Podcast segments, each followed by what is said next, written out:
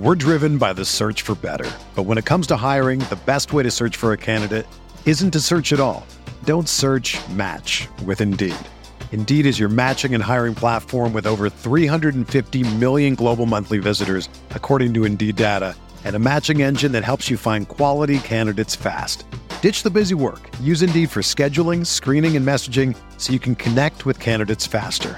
Leveraging over 140 million qualifications and preferences every day, Indeed's matching engine is constantly learning from your preferences, so the more you use Indeed, the better it gets. Join more than 3.5 million businesses worldwide that use Indeed to hire great talent fast. And listeners of this show will get a $75 sponsored job credit to get your jobs more visibility at Indeed.com slash BlueWire.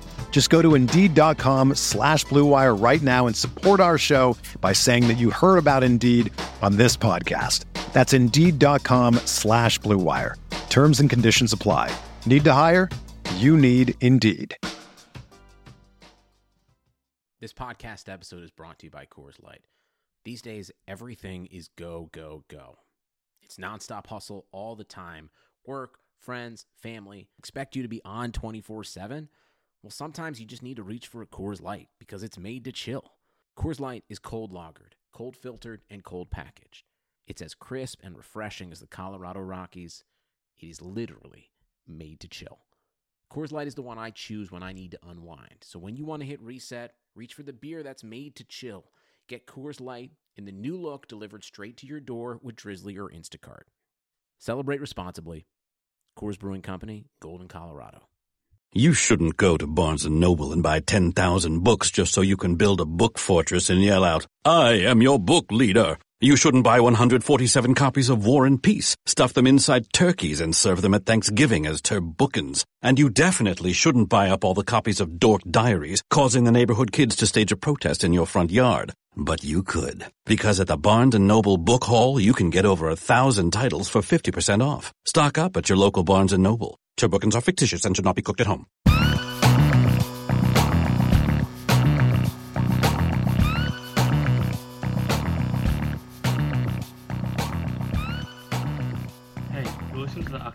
23rd, 2017 College Football Show, a RotoViz radio podcast. I'm Kyle Pollock on Twitter at Kyle Pollock FF, and joining me is my co-host Jordan Hoover on Twitter at jhoover9787. Jordan, how you doing tonight?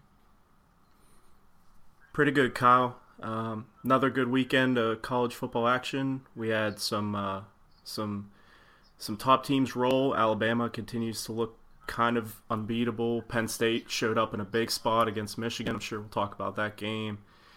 Miami held off uh, upstart Syracuse. We got a bunch of bunch of games to cover in the rundown for last week, and I actually really like the slate for this upcoming weekend. We're gonna dive into some of those games, so we got a lot to talk about. Yeah, certainly. Probably not as eventful as uh, last week was, but certainly a lot of good games. And like you said, this week's an exciting slate. So uh, I, I'm pretty pumped for that one. Um, first game we're going to talk about, like you said, was uh, primetime game. Game day was there this week. Was Penn State Michigan. Penn State rolled 42 to 13. Uh, kind of jumped out ahead early. Saquon Barkley had a 69-yard touchdown run on the second play of the game to kind of get things going for them. Uh, Ohio, Ohio, excuse me, Ohio State. I'm getting ahead of myself. Uh, Michigan scored 13 points in the second quarter to kind of come back, but after that, it was all Penn State. Uh, Barkley had 108 yards and two touchdowns on the ground to go along with 53 yards and a touchdown receiving. Um, Trace McSorley was pretty solid for Penn State, 17 for 26, 282 yards and a touchdown. Uh, also had three touchdowns rushing, 76 yards on the ground.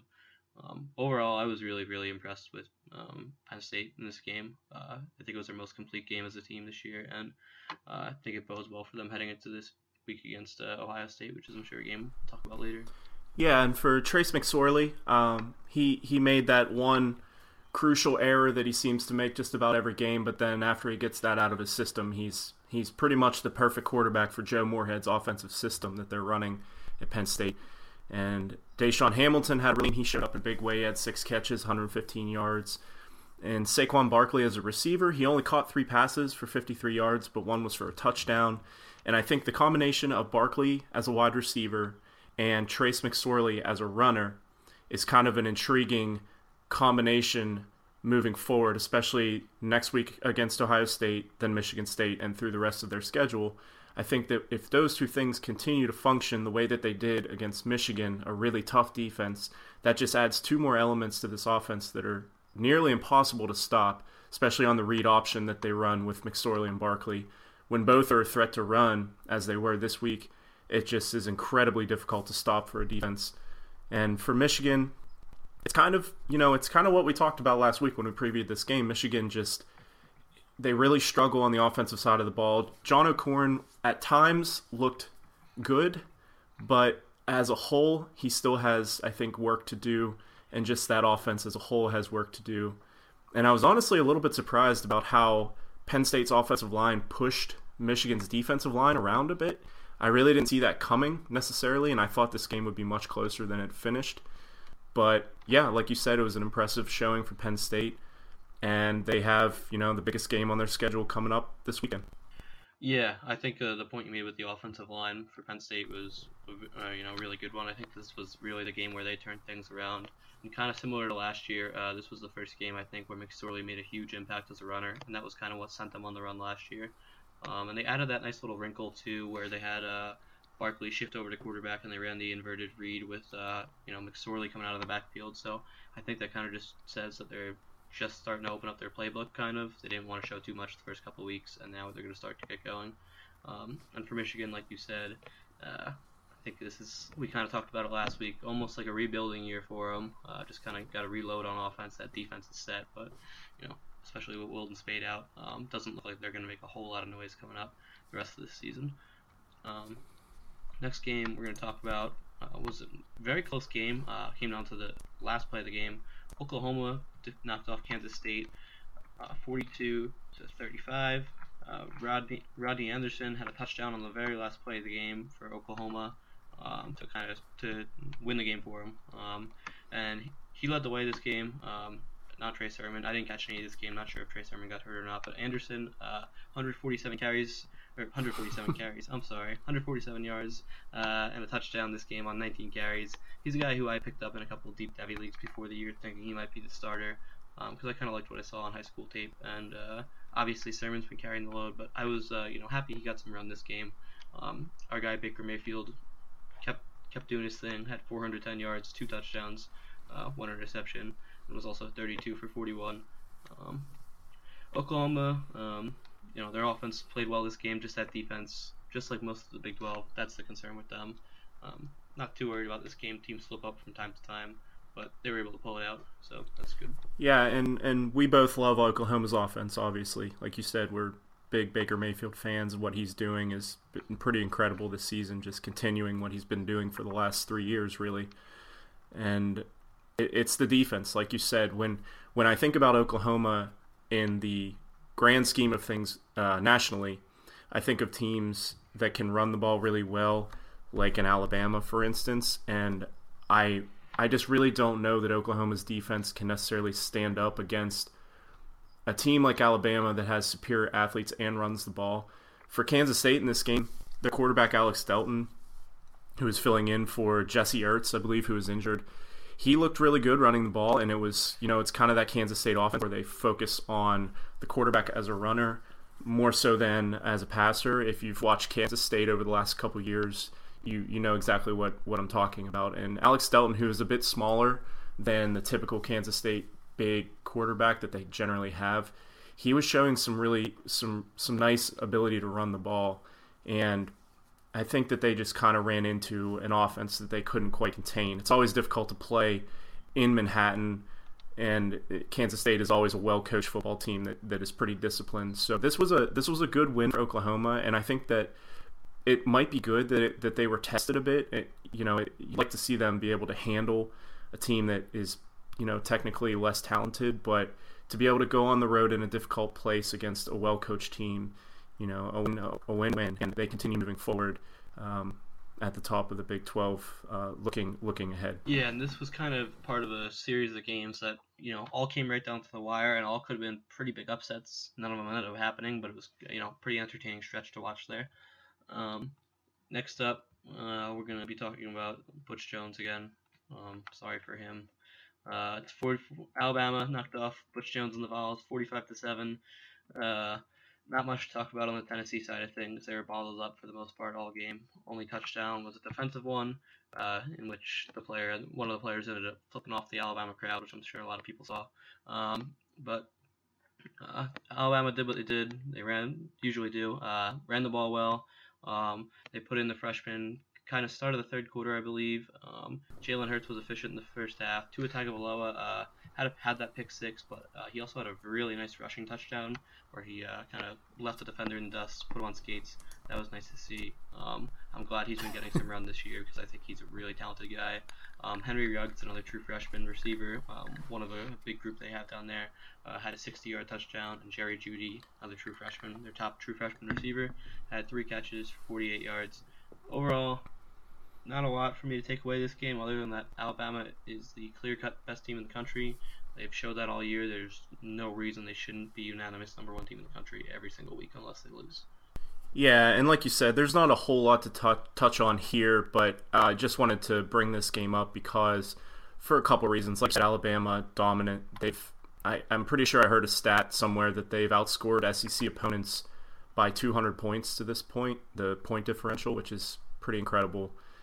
Um, they're a fun team to watch in a sense that we're getting to see their depth on a weekly basis, and they're they're building experience all the way up and down through the roster, which is even scarier to think about because whenever they do have roster turnover like they do every year, then the guys filling in are already somewhat experienced, and that just is an even bigger nightmare for everyone that has to play them. Um, Bo Scarborough served as the goal line back. He had two touchdowns, 18 yards rushing. Damien Harris, the guy I wrote up in my article last week, he led the team in carries with 13, 72 yards and a touchdown. Um, I've, like I said, I've been a bit hesitant to kind of try and parse this backfield because they rotate backs in and out so frequently and they have so much talent.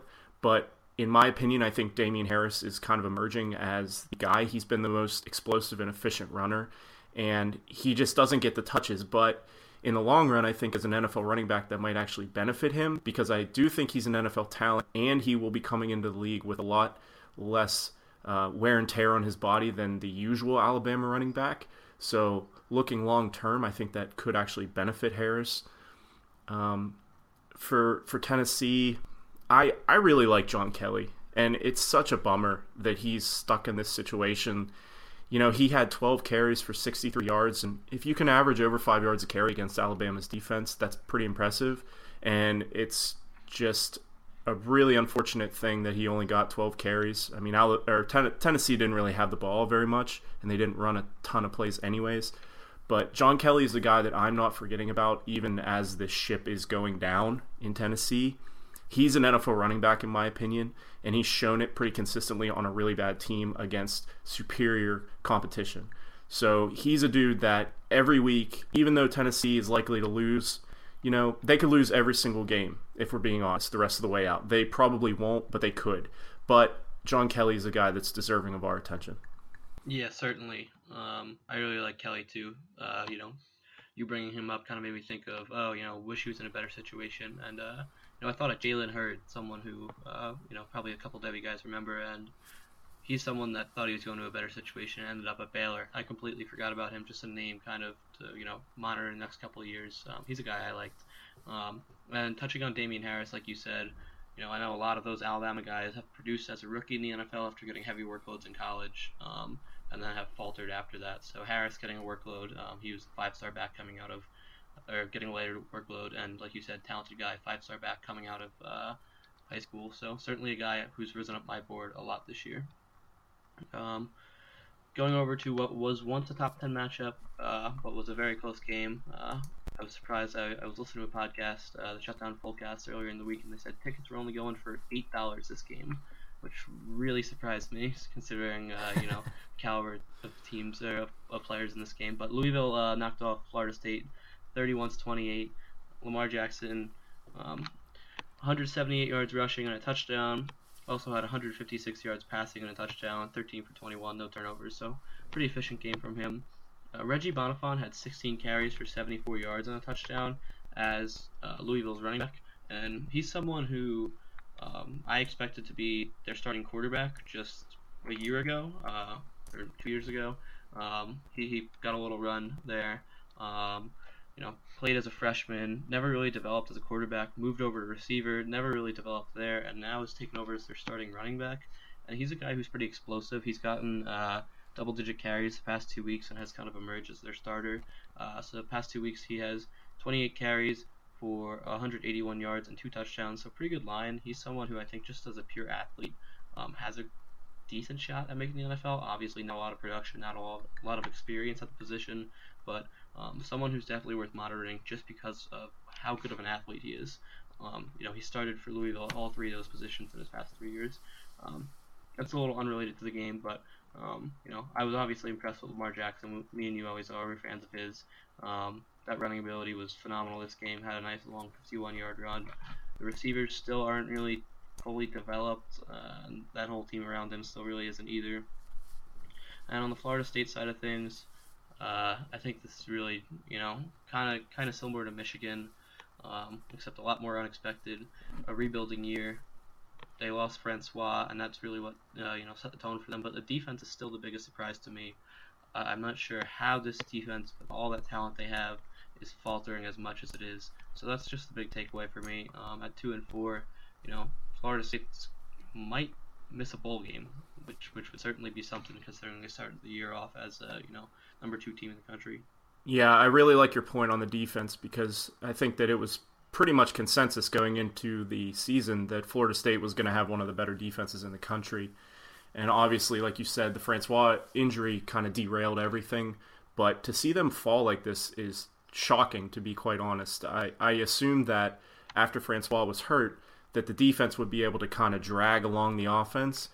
And that's really not what we've seen. It's it's been extremely disappointing. And I'm I'm sure that you saw uh, the story from after the game when Jimbo Fisher, head coach, was was leaving, and the fans were fans were uh, berating him on his way out, and he he called for them to come down and essentially wanted to fight the fans, which is kind of interesting. Um, yeah.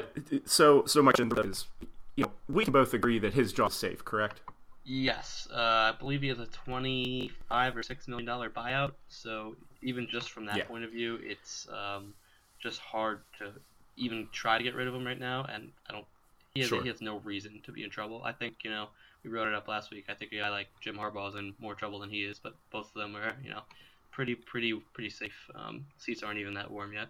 Okay, yeah, because I, I mean, I, I definitely agree, but to see to see this is is truly shocking, and with all those expectations, you know, I can understand the fans' frustration, and it's going to be interesting to see if they can if they can kind of rally at some point, or if this is just a complete lost cause season. They're obviously not going to reach the heights that they expected of themselves preseason, but you know, I'll be watching to see what kind of fight they have left and how Jeff Fisher and the rest of the coaching staff rally and see if they can, you know, at least string wins together, which they're struggling to do obviously right now. Mm-hmm. Uh, their their their schedule doesn't really get that much easier. Um, Delaware State should be a win for them, so that that'll get them to three wins. But uh, they have BC, Syracuse, Clemson, and Florida to finish the year. So they could lose all four of those games. Yeah, they'd have to go. Uh, they'd have to go two and two in those games. I think it's pretty easy for them to, to see them losing to Syracuse and Florida, um, or no, not Syracuse, Clemson. Excuse me. I think they would probably lose to Syracuse too, just because of the way they've yeah. struggled on defense. Um, and BC's been a challenge too, and that game's at BC, and it's a night game this Friday. And BC's been, they've had some weird Friday night games past couple of years. So um, Florida State could potentially end up three and eight this year which is certainly something. Um, and I kind of mentioned it briefly last week. I, I, think they're in trouble going, you know, looking down the line. They don't have a quarterback commit in this year's class after missing out on Justin Fields. Um, they had uh, another four-star coming last year with James Blackman. Obviously, you're really going to need Blackman to develop. Um, otherwise, that offense uh, is going to be pretty anemic unless the offensive line is able to string something together in the next couple of years. But if you have a subpar quarterback and a subpar offensive line in the in you know, probably is up for debate as the best conference in the country in the ACC. Um, that's where that's where Jimbo Fisher could start getting himself into some trouble. Yeah, I completely agree. This, you know, this is the first time that he's really kind of been facing adversity. I think if that's fair to say, as Florida State head coach. So mm-hmm. we're we're gonna we're gonna see what kind of coach he is. I know that's kind of cliche and you know sort of out there to say, but this you know adversity really shows what kind of what kind of leader you can be. And that's why I think it's going to be interesting to watch Florida State the rest of the year, even if it's not for the reasons we first anticipated. Definitely, definitely. Um, speaking of the ACC, we're going to stick in that conference. Miami uh, squeaked one out against Syracuse, 27 to 19. Uh, Syracuse scored to make it uh, 20 to 19 late, and then Miami put up another touchdown to kind of pull away. Eric Dungey, who had been one of, if not the best quarterback in the ACC coming to the game, really struggled as a passer. Uh, 13 for 41, 137 yards, no touchdowns, four interceptions. Uh, did have 100 yards rushing, but um, ultimately it's kind of what set them back in this game. The rushing attack was good for Syracuse again. Dontae Strickland had 105 yards. Uh, kind of stumbled on a on a second and one, or I don't know if a second or third and one late in the game, but uh, kind of derailed them. They lost a couple of yards, and that's why they ended up stalling late in the game. Um, Steve Ishmael is a guy I like for Syracuse.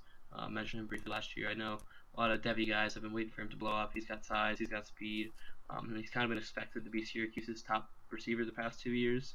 Um, last year, obviously, Amba Etta-Tawo broke out for them and uh, had a tremendous year, but that's kind of what Ishmael's doing this year for them. He's already got 843 yards and four touchdowns on the year, so glad to see him producing. On the Miami side of the ball, um, Malik Rosier has been solid all year. Um, I don't think he's a tremendous quarterback by any means, but he's someone that'll get the job done. Travis Homer was also good for them, had 95 yards and a touchdown. Um, Miami's just kind of like the cardiac kids, I think. They just find a way to pull things out. Um, I saw on Twitter somebody said they're kind of like that uh, Auburn team a couple years ago with uh, Nick Marshall, where they just they're, they're not the they're clearly not the best team, but they they find a way to win. They have that luck on their side. So um, I thought that was kind of interesting. They're still undefeated, so um, got you know they they have a you know a decently tough schedule the rest of the way, I believe. Um, but they're a team that if they run the table, obviously they're in. But uh, you know, if they they falter before the ACC championship game and win, uh, I think it might be a little difficult for them. Yeah, and Travis Homer, like you said, had a really good game for Miami, uh, coming in for Mark Walton. That was good to see if you're a Miami fan. And you know, they gave up my Miami's defense gave up almost 400 yards of offense, but they also turned over Syracuse four times. And if they can continue to force turnovers and play well on offense, Miami is a team that I really have I'm having a hard time kind of pegging as to exactly what to make of them. I think that you kind of summed it up really well with, you know, talking about how they kind of like the cardiac kids. I think that's a good way to put it. And I think that they have a lot of really nice pieces on both sides of the ball. And if they continue to click, you know, they're a threat to win every single game, as we've seen. I mean, they're undefeated, but I'm still like kind of I don't know. I'm still having a hard time exactly placing them in my mind where I think they should be. But Ahmmon Richards had another nice game. He's a guy I think that we both like. The wide receiver. He had six catches, nine nine yards. And Christopher Herndon is a guy I think you touched on maybe in our preseason ACC pod. He had the tight end. He had ten catches, 96 yards, and a touchdown. So he saw a ton of volume which is encouraging to see. Um, it's always good to have an explosive element at the tight end position for for that offense. So, yeah, I mean, Miami just keeps winning, and I think that we have to at least you know we have to respect what they've done on paper on the field so far. Mm-hmm. Certainly, uh, another team kind of in the same vein as them, I would say right now is Wisconsin. Um, they they continued rolling this week, undefeated again, uh, still undefeated this year. Uh, they won 38-13 against Maryland. Jonathan Taylor, I, I think at the very worst, uh, I'm probably I think he's easily in the top five. Uh, in my, I put him on the ballot personally. Um, he's been impressive. Already has uh, over 1,100 yards and 11 touchdowns this year as a true freshman. Um, he, he had on uh, excuse me 126 yards and a touchdown in this game. Um, so just kind of kept doing his thing. Other than Taylor, not a ton to take away from for this uh, game for me. Um, Wisconsin's defense is good. We kind of knew that coming in. Um, other than that, not a ton to take away from. Like I said. Yeah, for for Wisconsin, they've had a pre-cake schedule, and that's you know that's pretty well known at this point. When people say Wisconsin, it's almost comma in the same breath. But their schedule is really easy. They, yes, they're seven and zero, oh, but who have they played? And I think that those are you know those are okay criticisms because level of competition does matter, and they've they've missed a ton at the top of the Big Ten.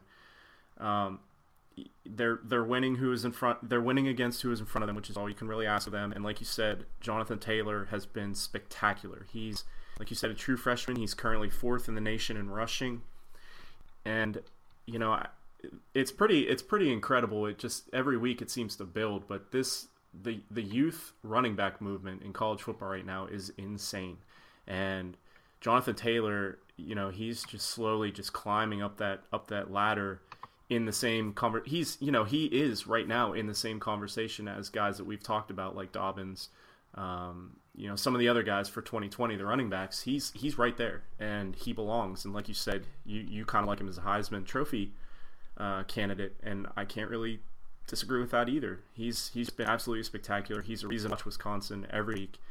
Um, and I don't know if you look at the if you look at the rest of their schedule um, I do. I mean, do you see a do you see a loss? Do you see a loss? I have, yeah, I have it up here. Um, no. If they played at Iowa, that would really be the only game that concerns me. Um, other than that, I don't think Michigan really scares anyone at this point. Um, I think that would probably be Michigan would easily be their best win. Um, probably followed by Iowa, and then is FAU their third best win if they win out? I mean, FAU or Indiana. I, I don't I don't know. I Yeah. mean, it's it's it's gross. So I mean, w- what it really comes down to, I, I think probably that Michigan game. Obviously, there's their toughest game left. I think Michigan is still relatively talented, so they could stumble there. But if they go undefeated into, you know, assuming the Big Ten championship game, um, I guess then we'll finally find out what exactly they're made of. But they're another team, kind of like Miami, that I'm having a hard time pegging. It's you know they're seven and zero, and that's what matters. But I'm just not entirely sold just because of who they play so far. Yeah, and Indiana, I think, could potentially give them a game. Um, it took Michigan down to the wire, took Michigan State down to the wire this week, uh, and hung with Ohio State at least in the first half. Um, so potentially, um, it's, at, it's at Indiana. Um, you know, not going to rule that out. Never want to rule out a loss in college football.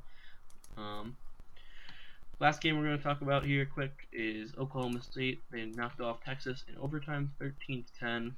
Um, Oklahoma State kicked a field goal at the start of overtime, and then uh, really a, a puzzling throw. I don't know if you saw it by uh, Sam but it was just uh, I, I didn't know what to make of it. I, I thought it was one of the I don't even know what how to describe it. Like he he had nobody near him in the end zone. He should have thrown the ball away, and he just lofted it up into the end zone, um, right to Oklahoma State defender, and, and Texas lost. I don't know if he had money on Oklahoma State or what happened there, but uh,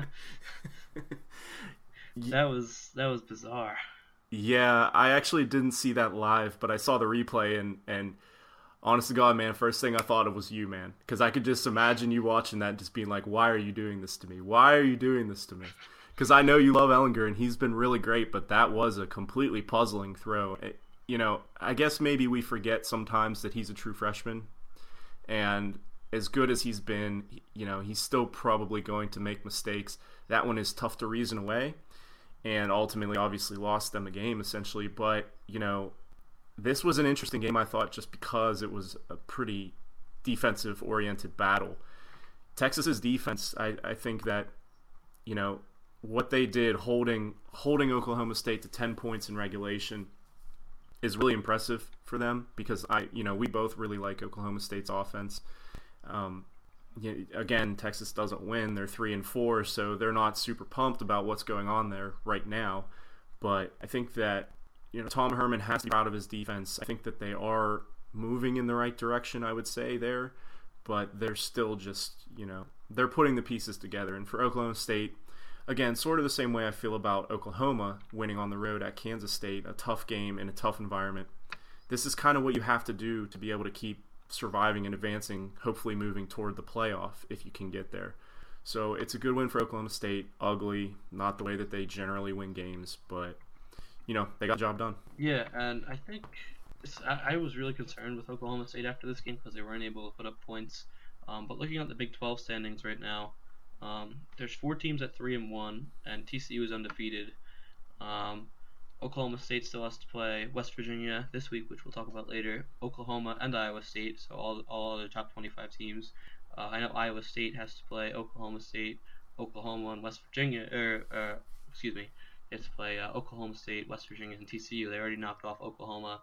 So, um, Big 12 is very interesting. Iowa State's alive and well um, to win that division, which is certainly something. Um, but a division, uh, a conference, I think, which can kind of cannibalize itself down the stretch. Um, TCU is undefeated right now, but um, stuff could certainly go wrong for them. Yeah, and we've we've kind of been touching touching on this every single week, talking about the Big Twelve and how intriguing it is in, in a lot of different ways. And as these teams at the top keep winning, it just keeps amplifying that intrigue. It's you know, to me, like I, I feel like I say it every week, but to me, watching what shakes out at the top of the Big 12 is going to be one of my favorite things to see for the rest of the way. Definitely, definitely. Uh, before we get into the previews quick this week, I just want to take a moment to talk about my bookie. Um, as as you guys know, uh, we've been talking about my bookie for the past couple weeks. Um, they've been in the business for years. Their reputation is rock solid, and they do uh, cash bonuses. So right off the bat, you're making money for doing nothing. They have the fastest payouts uh, in just two business days. I know you talked about that last week with your payouts. Um, you know, if you want the money on there last week. Uh, we we're recommended we're recommending it because uh, you know it's been good to us before. Um, so right when you win, they pay. They have in-game live betting and the most rewarding player perks in the business, and an all-new mobile site that makes wagering on the go a breeze. So if you join my bookie now, uh, they'll match your deposit with a 50% bonus. If you use uh, our promo code ROTOCFB to activate that offer, um, you can just go to visit mybookie.ag today. Uh, use that promo code ROTOCFB uh, to activate that offer. Um, and it's a, certainly a great deal. Recommend you guys go check it out. First game we're going to talk about here this week is the big one. Game day is going there. Number two versus number six. Uh, Penn State traveling to Ohio State. Hoping to get tickets for this game. Uh, waking up at seven tomorrow morning. Fingers crossed. Um, but this is certainly uh, going to be, I'd say, one of the biggest games of the year, at least in terms of college football playoff implications. Um, certainly with the Big Ten, this is kind of the deciding game in the Big Ten East, I'd say. I don't think Michigan State really. I think that game against Michigan was kind of a fluke. Um, I don't think they're they're a great team by any means. Um, Oklahoma, Oklahoma State. I'm sorry. Uh, Ohio State uh, has one of the most efficient offenses in the country. Um, I know, uh, as you guys know, I'm not the biggest JT Barrett fan in the world, but uh, the past few weeks he has been absolutely on fire. Uh, has just one interception on the year, um, and Ohio State's coming off a bye this week, which I think will certainly help in resting up uh, to play what's going to be their first true challenge in a while. Um, they've played since they lost to Oklahoma. They played Army, UNLV, Rutgers, Maryland, and Nebraska. So uh, not the toughest competition. We kind of touched on that last week a little bit, but Barrett's been great for them. Um, J.K. Dobbins has been great for them as well. Mike Weber's been starting to get more work, and the receivers have been developing uh, as well. And that defense has always been tremendous. Um, they're ranked second in run defense, which should be a little tough uh, for Saquon Barkley to get going. Um, I'm really intrigued by this game. I honestly don't know what to expect and who's going to win, but I think uh, Ohio State getting seven points just seems a little bit high to me. Um, I'd, I'd take Penn State with the points, but I wouldn't feel comfortable betting on this game at all because I really don't know who's going to win. Yeah, you laid out a ton of good points there. I think that uh, basically everything you said are the, the keys to this game. I think that Ohio State hasn't really been tested necessarily over the last couple weeks. JT Barrett has done very well during that stretch, and it'll be interesting to see if he can continue that against a much tougher defense than anything he's faced, I would say, up to this point. Penn State's defense looked really good against Michigan last week, albeit Michigan is a bit limited on that side of the ball. But Ohio State's defense is really good at limiting, excuse me, really good at limiting explosive plays, which has eh, you know, for Penn State's offense, it hasn't been as big a piece of their offense as last year, but they still do rely on those downfield shots and the big plays, especially when their offense is sputtering. It kind of gets it kickstarted, and Ohio State has been really, really good against uh, downfield explosive plays. So, you know, this is a really tough one. I, I think that, quite honestly, I think this line is just about on the nose.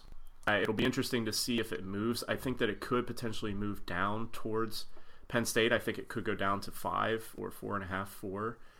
Um, at seven, I, I think I'm also going to take Penn State, but I do believe that Ohio State likely wins this game. Um, being at home, they're really tough to beat there, and I think that Ohio State's defense is actually better than Michigan's defense all around, and I think they go, could give Penn State's offense trouble. I think it really could come down to Trace McSorley, and I am just not 100% that he can completely keep it together for a full game if it comes down to the end. So I guess I'll take Penn State plus seven, but like you said, this this is like a stay away game in real life for betting, in my opinion. Mm-hmm. Yeah, I think you made a good couple points there that I want to go off of. Um, I think Ohio State's essentially like a better version of Michigan in every facet of the game. Like they're very similar teams. Um, Ohio State throws downfield a little more. Um, one thing that concerned me a little bit from Penn State's game against Michigan, uh, John O'Korn had some running room, which was something I was surprised with. Um, he had some big holes where he was able to scramble, and they weren't able to wrap him up, and that's not going to fly against JT Barrett. If that happens against JT Barrett, Ohio State will blow this game open. Um, also, the secondary's been good for Penn State, but uh, they haven't faced a guy who has speed like Parris Campbell, so containing him on the big plays is going to be a key for them. And McSorley can't come out. Um, with, with, what I've seen with him this year is that he comes out almost a little too excited, um, a little inconsistent at the beginning of the game. Uh, kind of takes him a little bit to get going. And if he's rattled at the start of this game on the road, he might never get into it. Um, so I think Ohio State. I think ESPN gave Ohio State like a 75% chance to win. Um, I don't think I put it that high. I probably put it like 65-35, but I think they certainly have a good shot to win this game, um, especially after what happened last year. Um, I know that I know the Ohio State people I know weren't too happy about that game. Um, but overall, I'm I'm super excited for this game. I think it's going to be, um, at the very least, a great game to watch. Um, next game we're going to talk about um, we're going we're going back to the former number two team in the country. Uh, we haven't talked about them in a couple weeks. Uh, Georgia Tech and uh, Georgia Tech's not the former number two team, but they're playing Clemson, former number two team. Um, uh, Clemson's coming off a bye, uh, and that loss to Syracuse. I think that's a much needed bye for them. Um, Georgia Tech obviously has that triple option, so it's uh, a little hard to prepare for that. But uh, when you have a bye to prepare for it, I would assume a team like Clemson is going to be fine with that. Um, that defense is usually stout, especially against the run. Um, they have that nasty defensive line. Um, and I think Clemson should roll pretty well in this game. They're going to come out mad. Um, I don't know if you saw, they had a video of uh, like, a, like, a, locker room fight club almost this past week. Um, so they're, they're, certainly fed up with what happened. Um, I'm sure they'll be okay. that offense will kind of get back in sync, that whole team, I think. So I'm gonna take uh, Clemson pretty pretty big in this game. I don't know if there's a line on this game or not, um, but I'm gonna take Clemson regardless of the points. Yeah, I haven't been able to find a line um, yet, but I, I, the reason I wanted to talk about this game just briefly is for a couple of reasons. Like you said, uh, Georgia Tech has played just a, you know they've played really well this season, and um, I honestly thought that they were going to have their hands full with Wake Forest last week, and they did for a time, but they kind of pulled away at the end, and they've just been really efficient uh, on offense and on defense. They played well on defense, and I think, like you said, Clemson off a bye, uh, probably still stinging a bit from that loss to Syracuse. I do think Clemson wins this game as well, but it's just I, I think that Georgia Tech might be a tougher test than it looks on paper. I don't necessarily think they'll threaten to win, but Clemson is a team that I I haven't given up on. I know that after that loss and the bye, they've kind of gotten sort of pushed to the wayside, I guess, maybe. I, I know that, you know, most people know that they're still really talented, but they're still a team that I haven't completely written off for the playoff. I, it, will be interesting to see if Kelly Bryant can play. Uh, I couldn't find any definitive on whether he's or not. I know he was in concussion protocol. Uh, so that could kind of shift the game a bit if he's unable to go. But, um, my bad. Um, but yeah, so I think that this game could actually be a little more entertaining than it initially looks on paper. I do think Clemson wins. I agree with you. But this will be kind of a tougher test for them, and I think if they're going to keep pushing towards the playoff, this is obviously a must-win for them with one loss already. Yeah, certainly. I, I think they're still probably the favorite in the ACC. Um, as long as Kelly Bryant's healthy the rest of the way, that team should be fine. Like you said, Georgia Tech, um, they lost to Tennessee by one point, but they never trailed in the game. They lost in overtime. Um, that game was a real shootout. Miami too. They really came down to the wire. So they've proven they can hang with teams. They just haven't been able to pull off the upset. Um, I wish they'd gotten to play that game against UCF. Uh, got canceled because of the storm, but uh, you know that would have been a good test for UCF. I think, especially Scott Frost, former triple option quarterback. Um, I think that would have been a very intriguing matchup to watch. So um, too, that's too bad that game got canceled. But I think uh, I think like you said, um, it'll be an entertaining game uh, at the very least. Um, going back over to the Big 12, uh, we already mentioned Oklahoma State and how they play West Virginia this week. Um, but this is a game that I think should be uh, what one calls a shootout. Um, there should be some points scored in this game. Uh, it's at at West Virginia, um, but uh, Oklahoma's Oklahoma State's a touchdown favorite. Um, they were able to hold Texas 10 points last week, like we mentioned. Their defense has been getting better. Um, but Will Grier has also been uh, doing his thing for the whole year. Uh, he's been getting better, I'd say. He has 26 touchdowns, to five interceptions, just five interceptions this year. Um, I talk about him a lot. I'm a big Will, Will Grier guy, um, so not going to touch on him too much. Um, but overall, I, I, think Oklahoma State's struggling. I think they're almost due for a loss. Uh, I know, you know, I don't really like to put things that way, but that game against Texas really concerned me. They they, they really didn't look good. Um, and if it comes down to a shootout, I, I just take Mason Rudolph over Will Grier if it comes down simply that. But um, you know, struggled against Texas a little bit, struggled against Texas Tech, str- struggled with TCU. Obviously, lost that game. Um, and it's at West Virginia, uh, and it's a night game. Stuff gets weird in Morgantown at night. Um, that's for sure. So I'm gonna take West Virginia straight up uh, with the points. Uh, with the plus seven, I'll definitely take them with those. Yeah, I like how you put how things get weird in Morgantown at night, and uh, things get weird during the day there too. They, at night, it's a whole different story. Yeah, I've spent I've spent a good amount of time in Morgantown, both in day and night, and I can attest to that being the absolute truth. That is not fake news. That is the truth.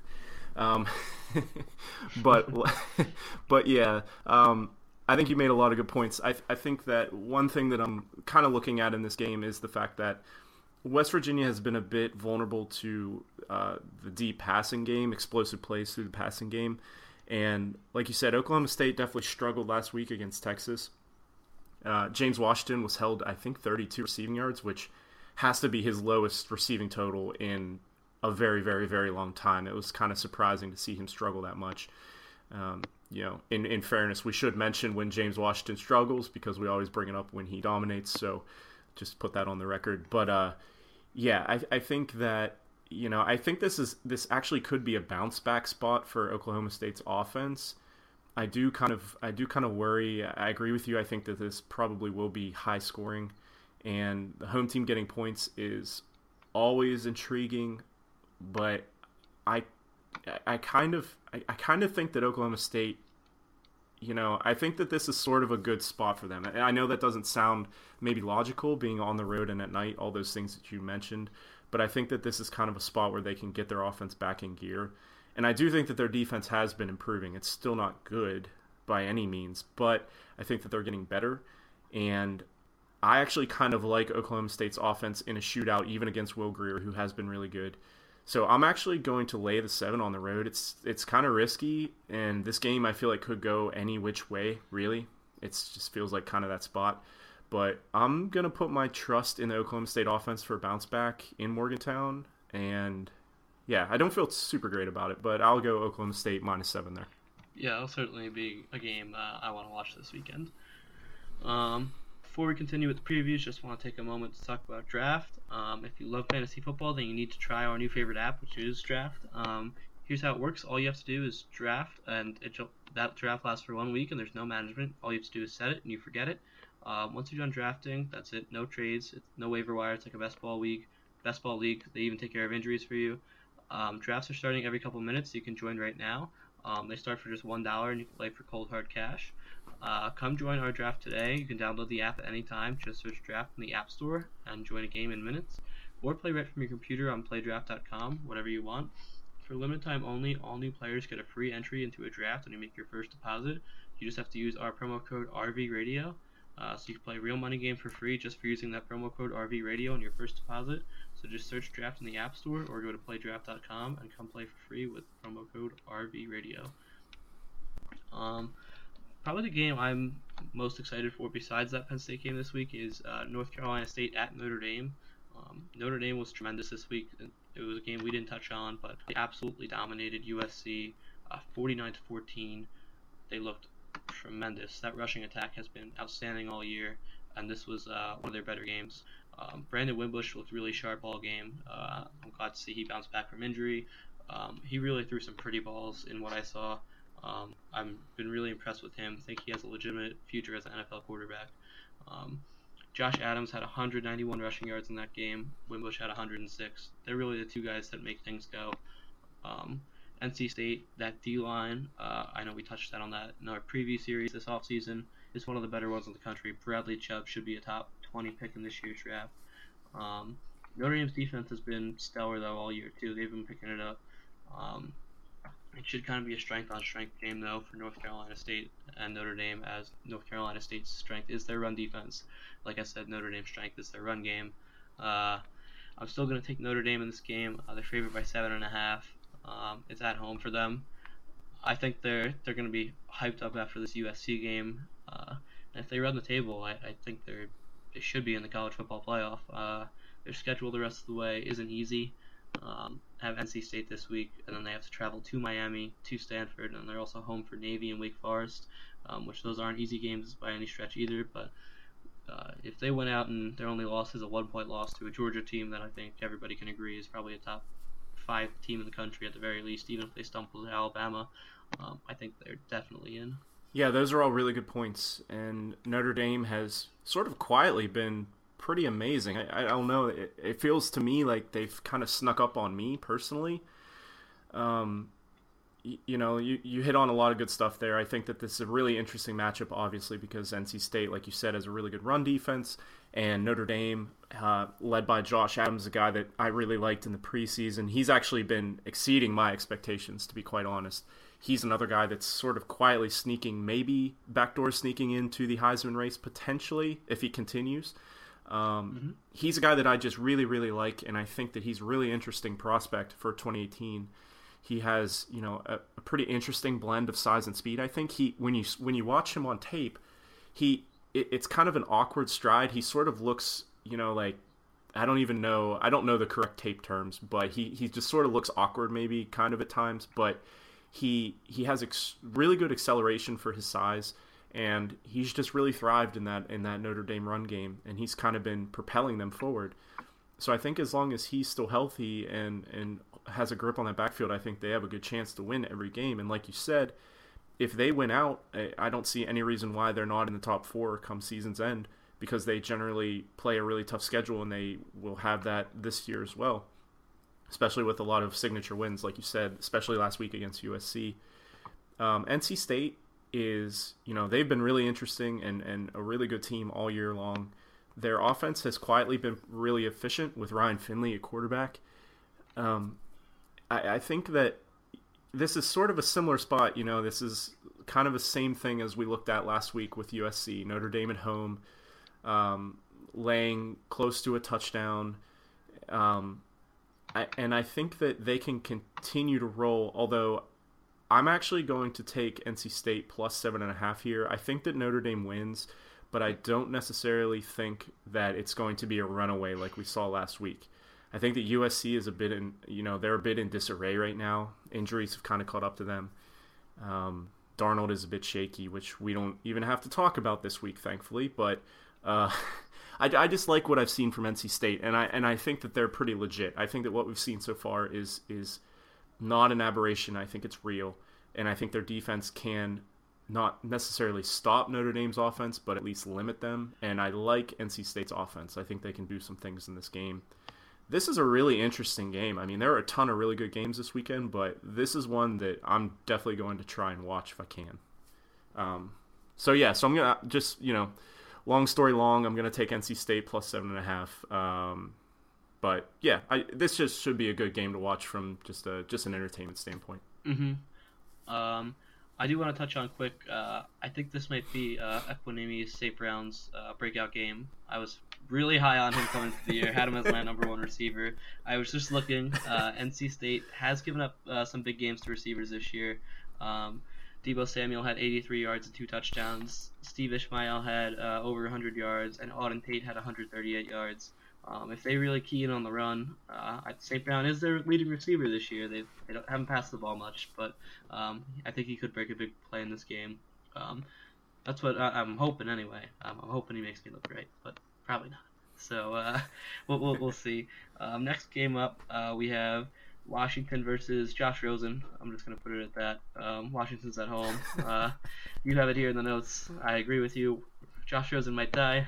Um, I don't think this will be a, a pretty game uh, for for Mr. Rosen. Unfortunately, I think it is a good test to see him go up against uh, what's one of the be- is one of the best defenses in the country. Um, however, as we touched on before, he doesn't have a lot of help to um, try to do anything against those defenses.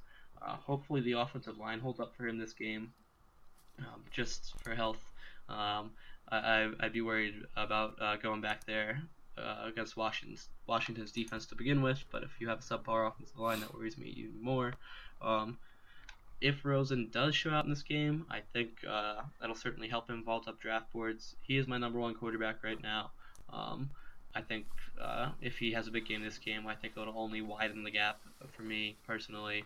Um, I really like I really like Rosen. Um, so not much to touch on with the rest of UCLA. Um, although their running back did have a very nice hurdle last week. I don't know if you saw yes. that against uh, Oregon. The guy went completely over the top of him and stepped on his helmet, which was pretty cool. Um, Washington's coming off a bye. Uh, I'd like to see Dante Pettis get a little more involved. Um, he has six touchdowns this year, but uh, the receiving yards just haven't been there like they were last year. Um, only averaging 10.7 yards per reception as opposed to uh, 15.5, which he had last year. Although he does uh, he has almost matched his uh, total number of receptions from last year, which is interesting. Um, I really like Pettis too coming into the year. Uh, I believe I had him at number five. Probably dropped him down a little bit, um, but still a guy I like. Uh, Washington's at home. Um, not a lot going for UCLA, like I said. Washington's 17 point favorites, and I think they should cover that pretty easily. Yeah, I. It's funny. First of all, that that UCLA running back, like you said, that was insane. I, I was actually watching football with a with a couple friends, and um, one of them we saw a highlight of that, and they asked, "Is that is that is that legal?" And I was like, "Well, I guess if you can jump high enough to put the bottom of your feet on the opposing player's shoulder pads, I guess they just let you go." And that, I mean, literally, like that was incredible. I yeah. I, I don't think I've ever seen anything like that. Probably won't see it again. It's a shame that that's probably going to be the highlight of UCLA's season. Um, you know, Josh Rosen I, we both really like Josh Rosen. He's just in a very tough situation right now. And, you know, I think he knows it. I think the fans know it. And I think that NFL evaluators probably know it as well. It's pretty hard to miss at this point. I I really am kind of worried about Josh Rosen in this game. I know that, you know, Rosen might die is definitely hyperbole, but Washington is really good at getting after the quarterback. Um, coming into last weekend's games, they were third in adjusted sack rate per um, Bill Connelly's S&P Plus rankings, which does not bode well for UCLA. UCLA is also minus 10 in turnover margin, so all these things are kind of pointing towards a potential avalanche here, and I agree. I personally think that this number is low. I think that it could be Mm-hmm. I would even consider taking Washington even a touchdown higher, maybe minus 24. I think that this line is a bit low. I think that Washington is kind of just sort of lurking in the weeds, another team that is, you know, kind of quietly going about their business, but their defense is very good. And um, I know that we're both not extremely high on Jake Browning as far as an NFL career, but I think that he's still a, he, I think he's still a good college quarterback at the very least. And UCLA's defense is obviously vulnerable. I think that he could do very well in this game. I think that, um, you know, their running backs that we've talked about, Coleman and Gaskin, those two could probably have decent outings as well against UCLA um, at home. I'm going to agree with you. I'm going to lay the 17. It's a big number in a conference game, but UCLA just kind of feels like an exception in this point. At this point, excuse me. Um, but I just am hoping that Josh Rosen makes it out okay because uh, we're both really high on him, especially moving forward to the NFL. Yeah, talking about guys like Rosen, um, Lamar Jackson, John Kelly. Um, I don't know if you're a basketball guy. Uh, the Suns fired their coach today, and their point guard tweeted out maybe an hour ago just saying, "I don't want to be here right now." Yes. And I feel like those guys are kind of in the same boat as uh, as him. Uh, they just really need to get out of there immediately for yes, their own that's safety. A, that's a terrific NFL parallel. Um, Um, it, and and it kind of surprised Josh Rosen, you know, because like we've always talked about, he doesn't really care about football, and he's more interested in in in interviews and saying uh, outlandish things, if you believe, uh, you know, some people. But yeah, I I agree. I, I just want Lamar and Josh to both get out of these seasons healthy and to the combine. Definitely, definitely. Uh, last game up, another similar game I think uh, to this Washington game is Georgia versus Florida. Um, Georgia's 14 and a half point favorites in this game, like you said, uh, for that game, Washington game. I think this probably could be even higher. Um, Georgia has a tremendous defense. Florida has a subpar offense. Um, Georgia's rushing attack. This will be a good challenge for them, I think, going against the Florida defense, which is pretty solid. Um, I just really don't think Florida's going to be able to move the ball at all. Um, that offense is just uh, very, very subpar, uh, putting it nicely. Um, I'm interested to see how they split carries, though, um, since it will be kind of a tougher defense. Are they going to want to just have one guy grind it down and then maybe have a guy like D'Andre Swift come in in the fourth quarter and put the game away? Or are they going to spread the carries out throughout the game, um, you know, with that talented backfield they have? Um, Georgia's coming off a bye as well, um, so not they'll be well rested for this game. Uh, I believe Florida is as well, but um, you know, I think Georgia's clearly the talented team, um, so I'm going to take them plus 14 and a half. I'd probably uh, say they win this by three touchdowns pretty easily. I appreciate I appreciate that uh, that look, um, and I agree with pretty much everything you said. It, it feels very strange for either team in this particular matchup to be to be favored by more than two touchdowns because this is generally year in year out a pretty competitive game against usually pretty evenly matched teams. This definitely feels like an exception this season. You laid it out. Georgia's been fantastic on defense. Florida has been and a nightmare at times to watch on offense. They've sort of been coming around a bit, maybe in the last couple weeks, but it hasn't been against a defense of the caliber of Georgia. They just haven't seen that in that stretch. Um, it's a big number.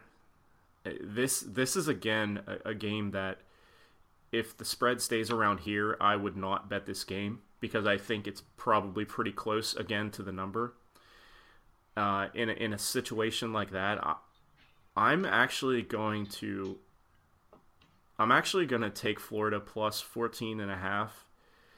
It doesn't feel great. It actually feels really gross, but that number just it, it just it feels like it could be right on the nose and uh, it'll be interesting to see which way the money comes in this week from a betting perspective to see um, if that number goes up, and if it does, if it if it goes up to say like through 17, for instance, uh, I'd be more interested in Florida because I don't know that the spread is that big between these two. I think Florida, I think that Florida's defense can at least contain Georgia's offense, and I think that this will probably be a low-scoring game.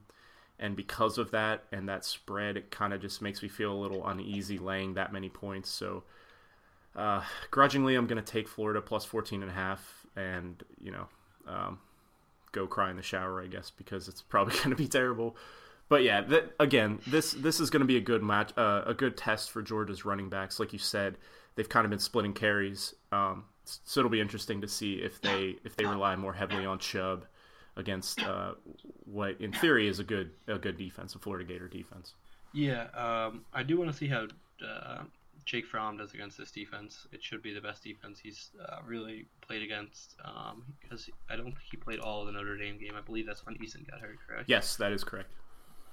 Yeah, so this will be his toughest start, I, I think. Um, and uh, just one more note with them. I've talked about him before, but uh, Justin Fields for Georgia, their commit uh, out for the year now for them. So just one storyline to watch for next year coming into camp with them.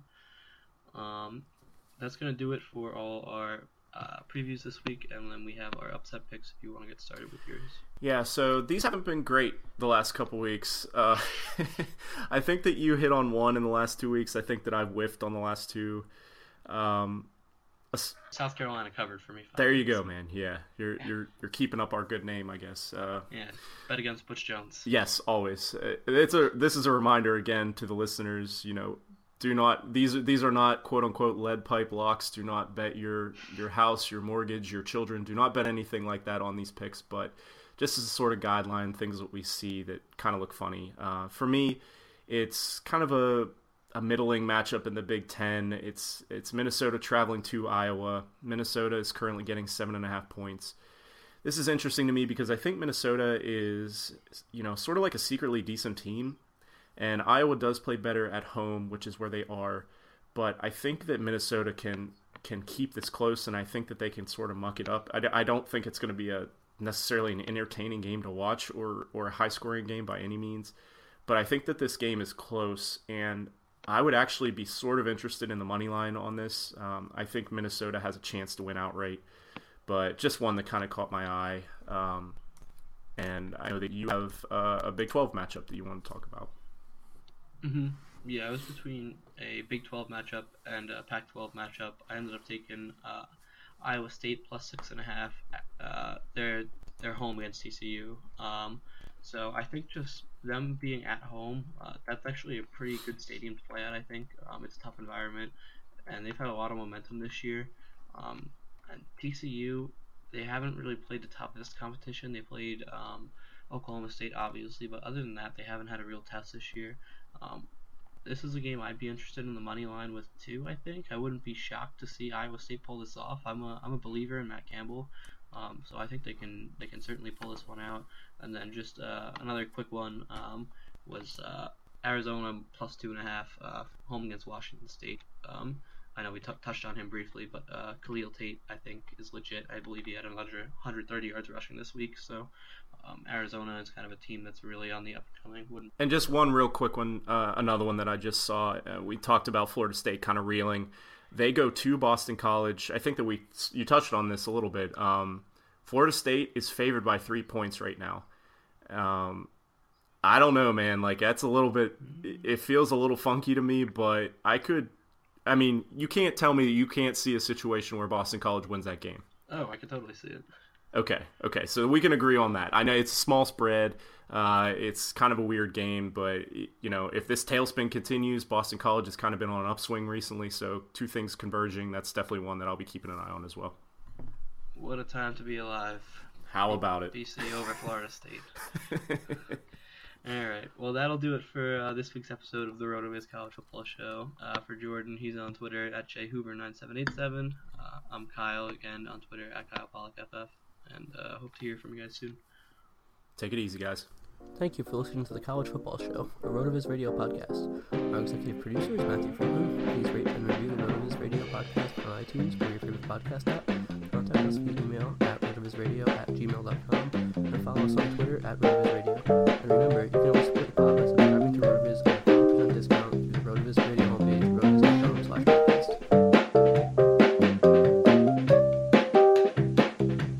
This episode is brought to you by Decoy Wines of Sonoma, California. As you gather with family and friends this summer, experience the best of wine country with Decoy by Duckhorn. Winemaker Tyson Wolf spends every vintage focused on harvesting grapes and crafting wines from the finest vineyards. Whether it's our flagship Cabernet or crisp and refreshing Rosé, Decoy has just the wine for your discerning taste. Ask for us at your local wine shop or visit decoywines.com slash celebrate to locate our wines near you. Whether you're firing up the grill, hosting an alfresco get-together, or enjoying the warm summer nights, let Decoy by Duckhorn elevate your occasion.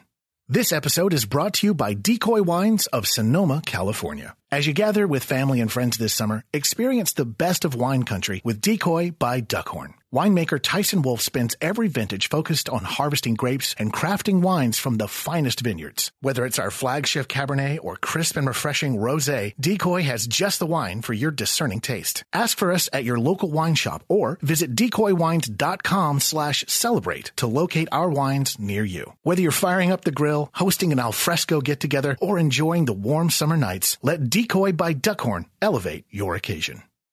Whether you're a world class athlete or a podcaster like me, we all understand the importance of mental and physical well being and proper recovery for top notch performance.